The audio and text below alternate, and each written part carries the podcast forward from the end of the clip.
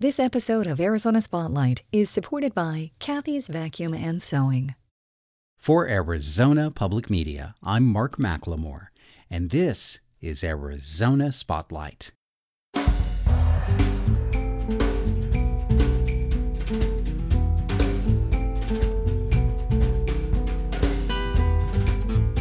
Coming up, listen to a first hand account about an illegal operation in the desert near Tumacacori, where amateur fortune hunters used dowsing rods and dynamite in search of a mythical buried treasure. Find out about the history of Jesuit missionaries in the Southwest during the time of Padre Kino's historic journeys. Meet Betsy Kruse Craig, who's playing the larger than life role of Hollywood legend Tallulah Bankhead in a new invisible theater production called Looped. And film essayist Chris Dashiell writes about an enigmatic new nonfiction film called A Shape of Things to Come. Those stories are next on Arizona Spotlight.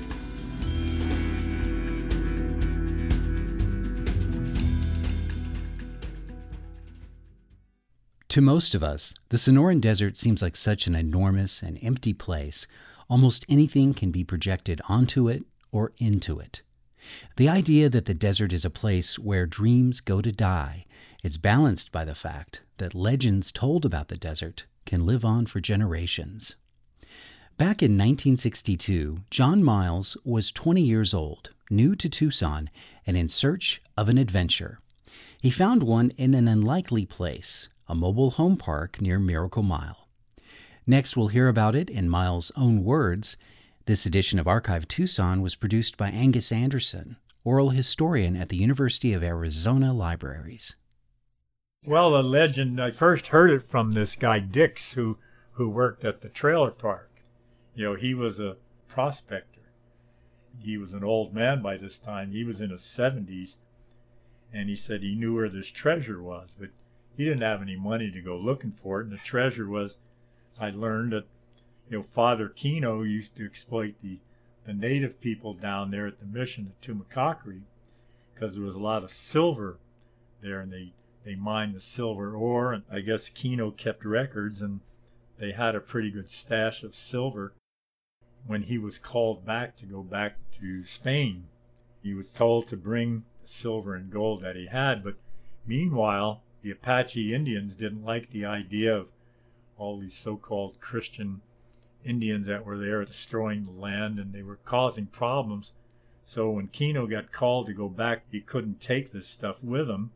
So they hid it west of the mission up there in the mountains. So this guy Dix, you know, he knew where the where the silver was.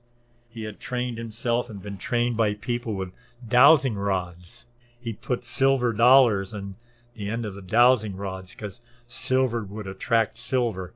And actually, it kind of worked, but I was kind of a little skeptical myself. But heck, I was ready for anything back then. And the old man, we got up there and he showed these rich people, and they, I mean, they were just fascinated. They kind of stupid. I, I didn't, I, I don't I think they ever analyzed anything, but they were paying me ten dollars a week. I staked a claim for them. Food was supplied if we found a treasure, I would get like one tenth of one percent. They gave me a Polaroid camera to take pictures of when we we found the the treasure, you know, and then I was going to be the camp cook. There was an old shack up there that somebody else had built years ago that we took over. The old old man and I, with some supplies, we we waterproofed it, had a cistern on there for water, and we had a big wood stove to cook on. So I I would make breakfast. We hung the bacon from the rafters of the shack, you know, so kept the, the skunks and the rodents from eating our food. But you know, we didn't have enough supplies. It was six miles to the old Nogales Highway, uh, and there was a payphone there at, at Wisdom's Cafe. And if we discovered the treasure, I was to go down there and call these people. And they were all excited when they heard from me. You found the treasure? No, no. I said, no, we're running short of grub, you know, this hard work, you eat a lot. So they left me some cash. So I hitchhiked and went to Nogales. And then I bought all these bags of groceries. So then I hitchhiked back and I put all these groceries in these backpacks. And I had one backpack on my back and the other one in the front where this cabin is. You know, it's a short distance from where the treasure's at. And what the old man had me doing, we had to improve our foot trail to get up to the treasure site. And I thought, why why do we do that? I said, let's find the treasure first and and then do this foot trail. And he said, no, he said, this is what good miners do. And I said, okay, you know, you're the boss, you know. So we did a lot of pick and shovel work, and the blasting was used for. There were some big boulders around there. We didn't have any mechanical equipment, but we had these four pound double jacks with star drilled by hand to drill holes in, into these boulders. And then you'd have to kind of like pack the dynamite into the hole. You had to be careful. So then you'd light it, and then you'd yell, you know, fire in the hole, you know. Then you'd take off and boom, and shatter it into a bunch of little pieces of rock. And it was hard to move even that smaller stuff by hand, you know. So the old man convinced them that no, the treasure isn't really exactly at this spot. It's over here now. He had his dowsing rod and he convinced them to get a bulldozer and clean this land off, that this is where the treasure's at. How the hell did that treasure move? I became so upset with the old man because of the treasure not being where we thought it was going to be and all this moving around. I figured I, I got to get away from here. Talk to some sane people, you know. I got to experimenting a lot with the dynamite. You know, what can I blow up and what can I blow up, you know? And we put in a total of, I think, seven weeks to make a long story short. You know, we never found it. People we worked for were supposed to come up and get us. Well, they didn't show up. I had to call somebody to come get me, you know. I wanted to believe it. And I even said, Father Kino, if I find this place, I'm going to name my first firstborn. I'm going to name him or her Kino, you know. To just guide me to the right spot, you know. Going back there in subsequent years, you could still find the area where we worked because it's a total disaster in the mountains there. It caused all kinds of erosion. There's a scar up there, and I feel guilty about it because I was part of this team that did it. I really don't think there's a treasure there, but I would go hunting in that area and I'd see something in the distance that would catch my eye. Man, I would hike through thickets of whatever to get to it. And I was thinking, hey, Father Kino, is this your treasure? I'm, I'm on my way, you know. Then you go there and find this old helium balloon. The storyteller was John Miles. Producer Angus Anderson describes him as one of the busiest octogenarians that he's ever seen, staying involved with many activist organizations. Miles is currently the board president and an active volunteer at the Casa Maria Soup Kitchen. Archive Tucson is an oral history project of special collections at the University of Arizona Libraries. You can find more stories from Tucson's past, including the full interview with John Miles, at archivetucson.com. So, about that hidden treasure. I have heard many stories about Father Eusebio Kino, the Jesuit missionary, explorer, cartographer, and astronomer who founded the San Xavier del Bac mission in 1692. But somehow the legend of his hidden stash of purloined treasure, well, that's never come up. So I made a call to the Patronato San Xavier and was soon in touch with Father Greg Adolph, pastor at St. Andrew the Apostle Catholic Church in Sierra Vista. He's also the president of the board of the Southwestern Mission Resource Center and member of the Kino Heritage Society of the Diocese of Tucson. Well, we have a long history of treasure hunters who looking through the ruins or around the missions are seeking this uh, legendary treasure that was left behind by the Jesuits. And um, when the Jesuits were expelled from the Spanish Empire in this area in 1767, the legend is that the Jesuits didn't have time to get the treasure somewhere else, and so they buried it on the premises or even inside the walls. And so we've got a kind of a long history of, of vandalism connected with these missions. And treasure hunters seeking this this lost Jesuit gold or lost lost Jesuit silver. Well, with that amount of interest, I can only imagine, Father Greg, you're going to tell me that many such treasures have been discovered over the centuries. well, as we try to inform people, the treasure is actually the building itself and the communities that were established. That's the treasure, and um, the relationships between the uh, missions and our you know contemporary culture is strong with uh, food and uh, festivals and lots of other things, and that's the treasure. And when people vandalize these mission sites and um, go looking in the desert for this lost treasure, they're um, really missing the treasure that's there. well said. What else can you tell me about this legend and the negative impact that the stereotyping has had upon the efforts of the Jesuit mission? Mark, our history, of course, is written in English, and that reflects an English that is a British point of view in many instances. And the um, development in the 16th century and then into the 17th century of what has been called in Spanish the Leyenda Negra, the Black Legend, is known to historians that from an English historical point of view, anything that is Spanish, anything that is Catholic is suspect and is um, nefarious. And the agents of this terrible Spanish Catholic conspiracy to rule the world are the Jesuits. So the particular opprobrium attaches to the Jesuits.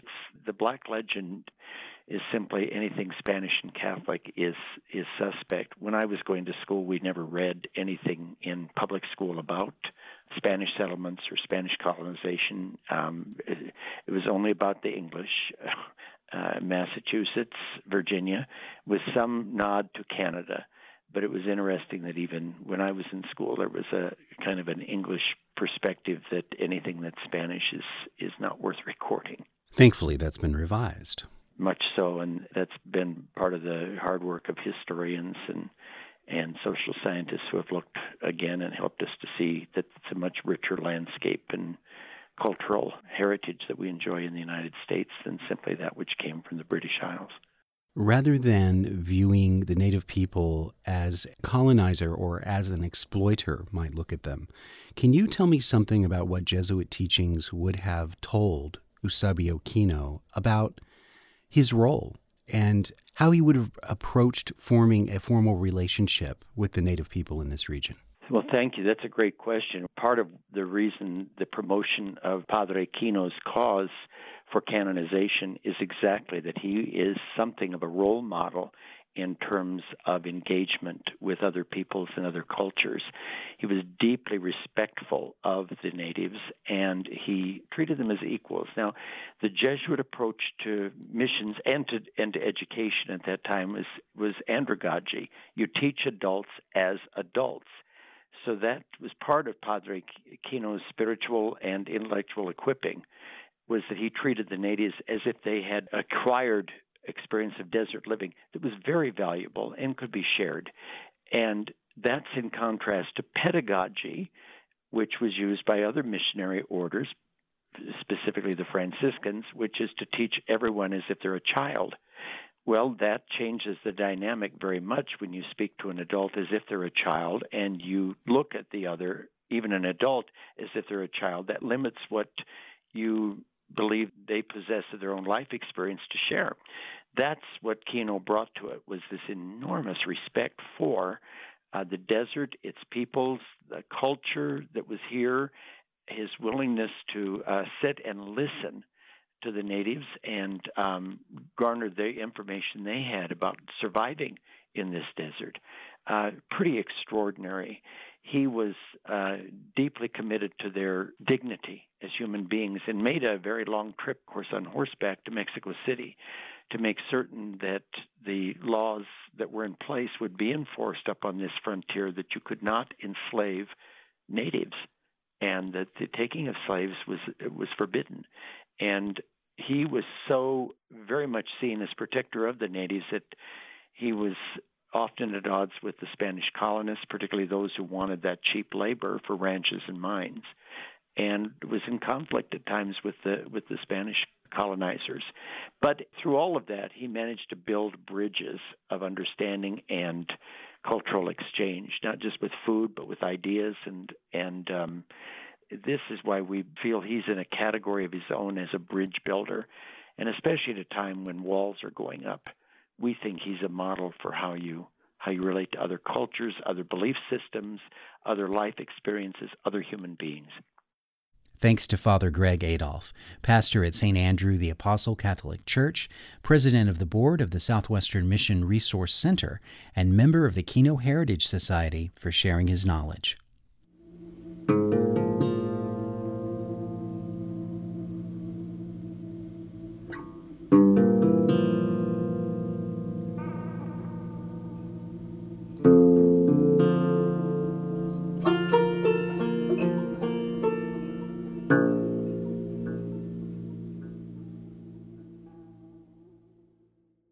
My heart is as pure as the driven slush.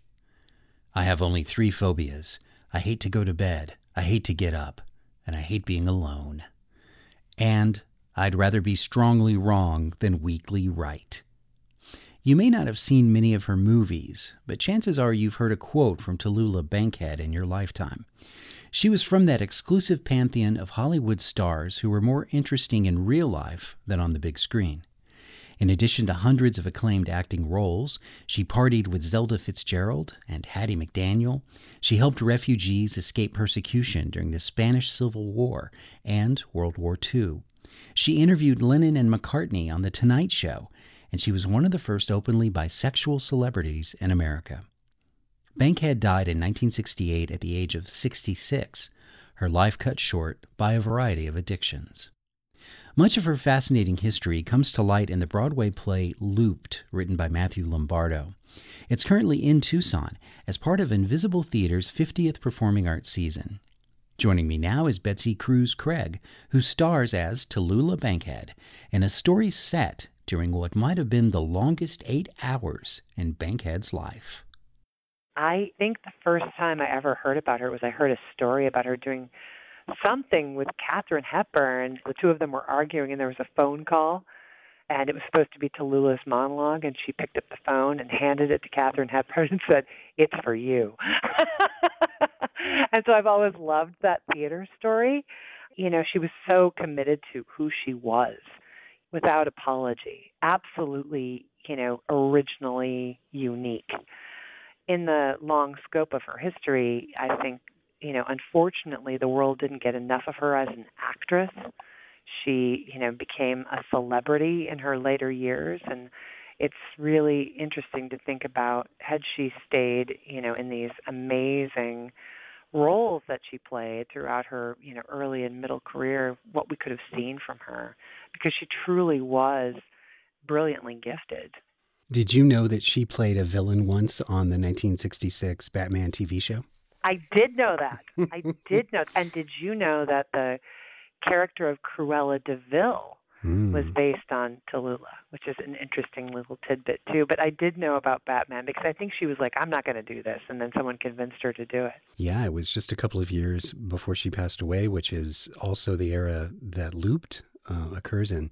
So, without giving too much away, can you briefly explain the story behind this play?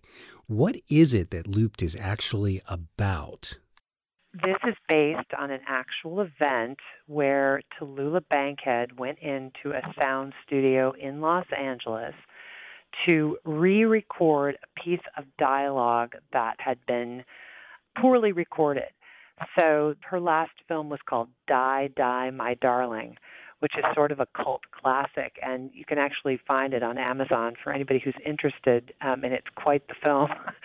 but there was one line in this film that that had been jumbled by the sound engineer, and so she was called in post filming to re-record this one bit of dialogue, and that's called you know looping. And it took her famously eight hours to record this one line of dialogue for many reasons, um, not the least of which she herself was looped. Hmm. Um, so we've got a double entendre on the on the title for sure. And is it a simple piece of dialogue? It is one line. Okay. One line, and you hear that line in the play quite frequently. in a, a variety of different ways. Yes, and it doesn't take eight hours in our production but um, yeah, it's not in real time. Yeah, not in real time. Thank goodness, condensed. Um, but that's the basis of this, and and you you have this relationship that develops between the young man who is is working in the studio with her, Danny Miller. He's the editor, but he's been the last man standing. He and the sound engineer that's stuck in the booth, they're basically held hostage by Tallulah until she can get this line recorded correctly. And through the piece, Tallulah probes and pokes and wants to understand more about this young man, and likewise with him, who you know she has been one of his favorite stars that he has watched in his life, and that is revealed in the piece too. And so two human beings who seemingly have nothing in common come together kind of magically over their love of the art and and understanding each other and so it's a really beautiful piece. It's not just you know uh, a character reveal of Tallulah, but you also get a really fascinating look at this relationship that develops between these two people. Well, Betsy, what's foremost on your mind as a performer to embody Tallulah on stage? It's difficult when you're playing an iconic character um, that and and Tallulah has been, you know, very iconic in a lot of different communities. You know, she's a favorite for a lot of drag queens. You know, Tallulah is often seen in that world. And for me, uh, you know, the one thing that you want to get down to the core of is the truth of who the human being is. You know, going beyond the celebrity, going beyond the icon and looking at her as a human being with wants and needs and and and this piece she is coming towards the end of of certainly her career and actually she's wrapping up a lot of things in in this piece. And so for me as an actor it's as much honesty and and revealing who she is as a human rather than just what people have seen or what people have heard um, is the most important thing for me as I as I come in and approach her. And you know and paying homage to her because, as I said, I think as an actress, she's underrated. I wish we could have seen more. I think the only film I've ever actually seen her in is Lifeboat. Which she's brilliant in. She's wonderful. I mean, that performance is, I, I watched it a couple times, um, and her performance definitely stands out and makes that film. When you think about the time period, she's really kind of fascinating to watch as an, as an actor you know, it's basically her with a bunch of, of males, and she certainly stands her ground. She's she's quite she's quite interesting to watch in that film. Well, let's talk for a moment about the quotes. Okay. Which one? Don? There are so many. There's so many. Why don't you share one of your favorites? Uh, if I had my life to live over again, I'd make the same mistakes only sooner. What about uh, only good girls keep diaries? Bad girls don't have time. I love that one, and it's it's very characteristic of her.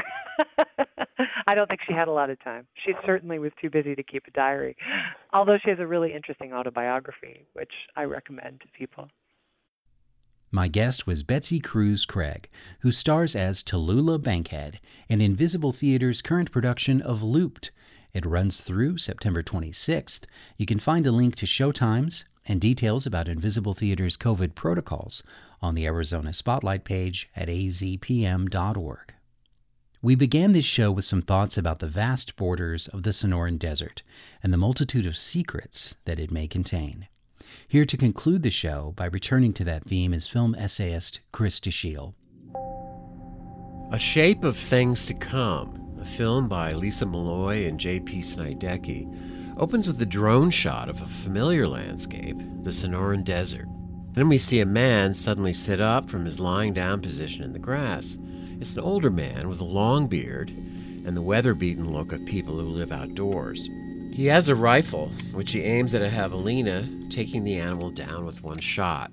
He then brings it to a shack, evidently his home, where he carefully butchers and cooks it sharing the meat with his cat and several hogs. As the film goes on, we witness all the little activities that go into his day, including foraging for plants and herbs in the desert and cultivating a vegetable garden. He also has an old pickup truck that he drives around on errands of one sort or another, and often we see, as neighbors in his little world, Border Patrol vehicles and drones, fences, and surveillance towers. The film doesn't tell us his name. Only in the closing credits do we discover that he calls himself Sundog. We do see that he's a hermit who scratches out a living off the grid. There's no one sharing this life with him. We are not provided with a backstory, nothing about his history or what led up to him living this way. Only from reading about the movie afterward was my sense of the location confirmed. It is the southern Arizona desert, and the closest town is Arivaca. I went into this movie expecting, from what little I'd read, a documentary about this guy. But the term documentary can be limiting as an all purpose label for nonfiction films. Malloy and Sniadecki are not documenting things like journalists. They seek to evoke subjective impressions rather than convey information. In other words, this is actually more of an art film, using real people and events to weave a tapestry of sight and sound that connects interrelated ideas. Almost all of Sundog's activities, as he putters around his home or goes out in the desert for hunting and gathering, are performed in silence, or to be more accurate, accompanied by his grunts, wheezes, and other sounds. The austere, matter of fact style reflects a kind of tacit unity with the natural world. On the soundtrack, we hear birds and insects. We see a snake, a coyote, and other wildlife. And on top of all that are the human elements.